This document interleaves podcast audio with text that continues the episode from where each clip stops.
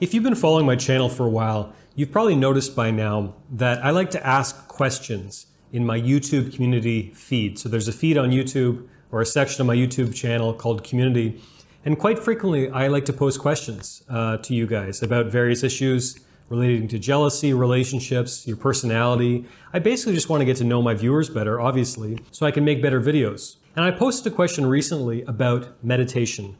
And the answer really surprised me. So I wanted to take a minute today in today's video and dispel some of the myths around meditation. I thought about recording a video talking about all the, the virtues of meditation, all the benefits of meditation, but I also think it's important to dispel some of the myths around meditation. So in today's video, that's exactly what I'm going to do. My name is Zachary Stockill, and since 2013, I've been helping men and women from all over the world overcome retroactive jealousy, overcome obsessive jealousy, and often save their relationships. If you'd like to work with me one-on-one, you'd like more information about my work, please visit my website at retroactivejealousy.com. And while we're talking about meditation, I'll also mention that I just released my new audio series, Beyond Retroactive Jealousy More Guided Meditations, which is my sequel series to my previous guided meditation series, Overcoming Retroactive Jealousy.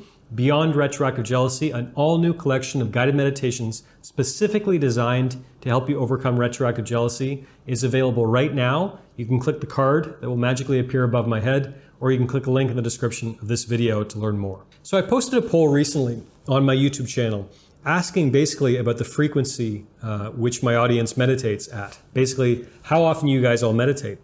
And the answers somewhat surprised me. So the potential answers were somewhere, it was something like a few times a day, a few times a week, never, uh, or something in between. I think like, you know, once in a while. And basically, over half of the respondents to the poll said they never meditate. So over half of you guys watching this video never meditate. Now don't worry if you're starting to roll your eyes. I'm not here to scold. I'm not going to say all of you have to be meditating. Uh, that's not what I'm interested in with this video. But basically, my basic philosophy around meditation is that there's a lot of nonsense ideas out there around meditation. I think in some ways meditation is oversold, overhyped. I think sometimes people prescribe medication as the cure all to life's ills, when in reality, meditation is an enormous tool, but it's not the only tool you need in your toolbox. But basically, I want to take this opportunity to dispel a few myths around meditation as I see it, in the hopes that more of you will try for yourselves and experience for yourselves the incredible benefits of meditation. And just very briefly, before I get into the myths, the big reason why I talk about meditation all the time, the big reason why meditation is such a big part of my online courses, my book. Uh, I've done two uh, guided meditation collections now.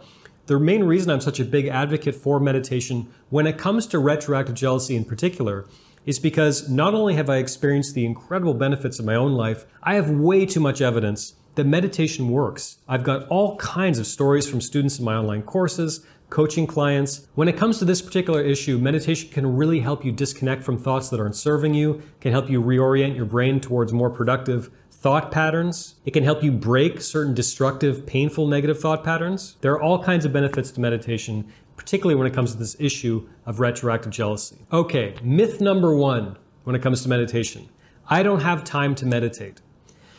I'm going to call nonsense for 99.9% of you watching this video if you're feeling that way. Because there's this idea out there that you need hours and hours and hours and hours every day to start a meditation practice. And this is simply wrong. As I often tell people, I think the most important component when you're building a meditation routine is not the length of time you sit. Like you don't have to sit for an hour. I think the more of a routine you can make it, if you only have five minutes every day and you meditate for literally five minutes every single morning, to my mind, that is way better than meditating for, say, an hour once a week. The most important thing is just to build the habit. And if you literally only have five minutes in the morning or at night or on your lunch break or whatever the case may be, that's fantastic. That's an excellent use of those free five minutes. So no matter how busy you are, you know, if you've got kids and a mortgage and laundry and a job and hobbies and a husband or whatever your you know particular situation is, if you have a free five minutes, you can build a meditation routine. And Lord knows that most of us have at least five minutes a day which we can devote to meditation. And I'm, I'm being really serious here. Three minutes every day will make a difference over time. You don't need hours and hours and hours of free time. Myth number two I can't start meditating because of my religion. Again, I think, you know, if you have this belief, it's not your fault because there's so much nonsense out there about meditation, so many nonsense ideas. There are obviously different schools of meditation. Like there are straight up meditation cults and like creepy cult leaders who say that they're meditators and they're trying to sell meditation. That's not what I'm talking about. Above all, for me, aside from all the spiritual benefits of meditation, which if you're interested in, I'm sure we could talk about some other time, there's enormous practical benefits to meditation that have nothing to do with religion or your faith or whatever. So as you may know, I've been to, I think, yeah, two extended meditation retreats, like where you're basically living like a monk for 10 days.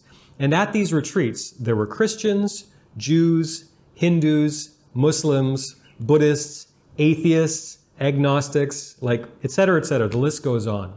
So as far as I know, there is no religion in the world anywhere that says you can't meditate because it's not about conflicting with your religion or your spiritual beliefs or your belief in God or your non belief in God or Jesus or Muhammad or anything like that. Basically, above all, meditation is an incredibly valuable tool, a practical tool that can help you disconnect from thoughts that aren't serving you, that can help you gain greater clarity and peace of mind.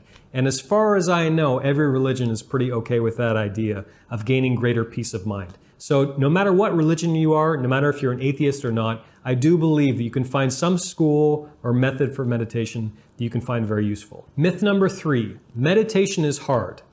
This is tricky. Meditation can be challenging. I'm not sure I would say meditation is hard. It can be challenging sometimes, absolutely. You know, I often compare building a meditation routine to going to the gym. So over the past, I don't know, six years, something like that, there have been some periods owing to the uh, the current uh, pandemic and all the rest. There have been some experiences where I've taken, I think, like three months off from the gym. When I go back to the gym, lifting weights is hard. You know, I feel my body the next day. If I do a heavy squat day, a heavy leg day, the next day I can barely walk. It's hard, but it gets easier and easier and easier and easier over time. The more I build up the habit, the more I build up this routine, the more my body gets used to working out at the gym. Meditation is very much the same thing. So, for example, if you're meditating, day two will likely be better than day one. Day three will likely be better than day two. Day four, and on and on and on. Of course, you're going to have challenging moments. You're going to have challenging days. You're going to have days when you're sitting there, you're meditating. It seems like the intrusive thoughts come, and you know it, it's difficult to shake them. Of course, you're going to have challenging moments. But meditation isn't hard. It's challenging. And there's a key distinction there because when you frame something as hard, you know, you're kind of losing sight of all the benefits that this hard thing can offer you. You know, I think that one lesson that I learned probably a little later in life than I should have is hard work feels good. Yes, it's hard, but it feels good. It's worth it. I like hard work. I like having days like today when I had a bunch of coaching calls and I'm recording videos and I'm responding to emails and all the rest. It's hard, but I enjoy it. It's actually energizing and there's incredible benefits to my hard work. So meditation is challenging sometimes, but I wouldn't frame it as being hard. Myth number four I tried meditation once, I didn't like it, and I don't think it's for me. I don't think that I have the ability to meditate. My feeling in this regard is if you are a human being in the modern world, you have the ability to meditate. Now, you might take some, you know, trial and error. You might want to look around YouTube or my channel or anything else, find a different school or practice or technique that works for you because there's many, many, many different meditation techniques, different schools, different practices out there. So shop around a bit, but I do believe that you will find at least one meditation technique that works for you. And frankly, I think if you're a human being in the modern world, well, all, all the chaos of the modern world and how busy our lives are and how full our brains are of all kinds of random thoughts and random bits of information that are sort of, you know, pelted at us all day. I really think it's in your best interest to start some kind of a basic mindfulness practice. And I think this is true for the overwhelming majority of humans on the planet today, regardless of whether or not they struggle with something called retroactive jealousy or not. Modern life is incredibly hectic, incredibly stressful, and modern life is also very modern. Human beings have not been living in this sort of information overload world for very long. We haven't evolved properly to really catch up with the modern world and all the challenges it poses. All the challenges it poses to our mental health, to our sense of calm and sense of well-being. So I really think if you're a human being in the modern world, it's really in your best interest to meditate. Again, aside from jealousy, it's just an incredible tool to sort of stay grounded, stay calm, get work done, focus on what really matters, and in general enjoy a greater sense of calm and tranquility and peace of mind throughout your day.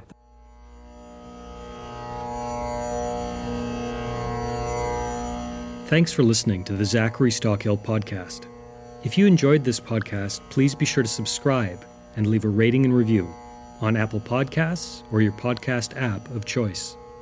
To learn more about my work on jealousy, relationships, and more, please check out my YouTube channel at Zachary Stockill.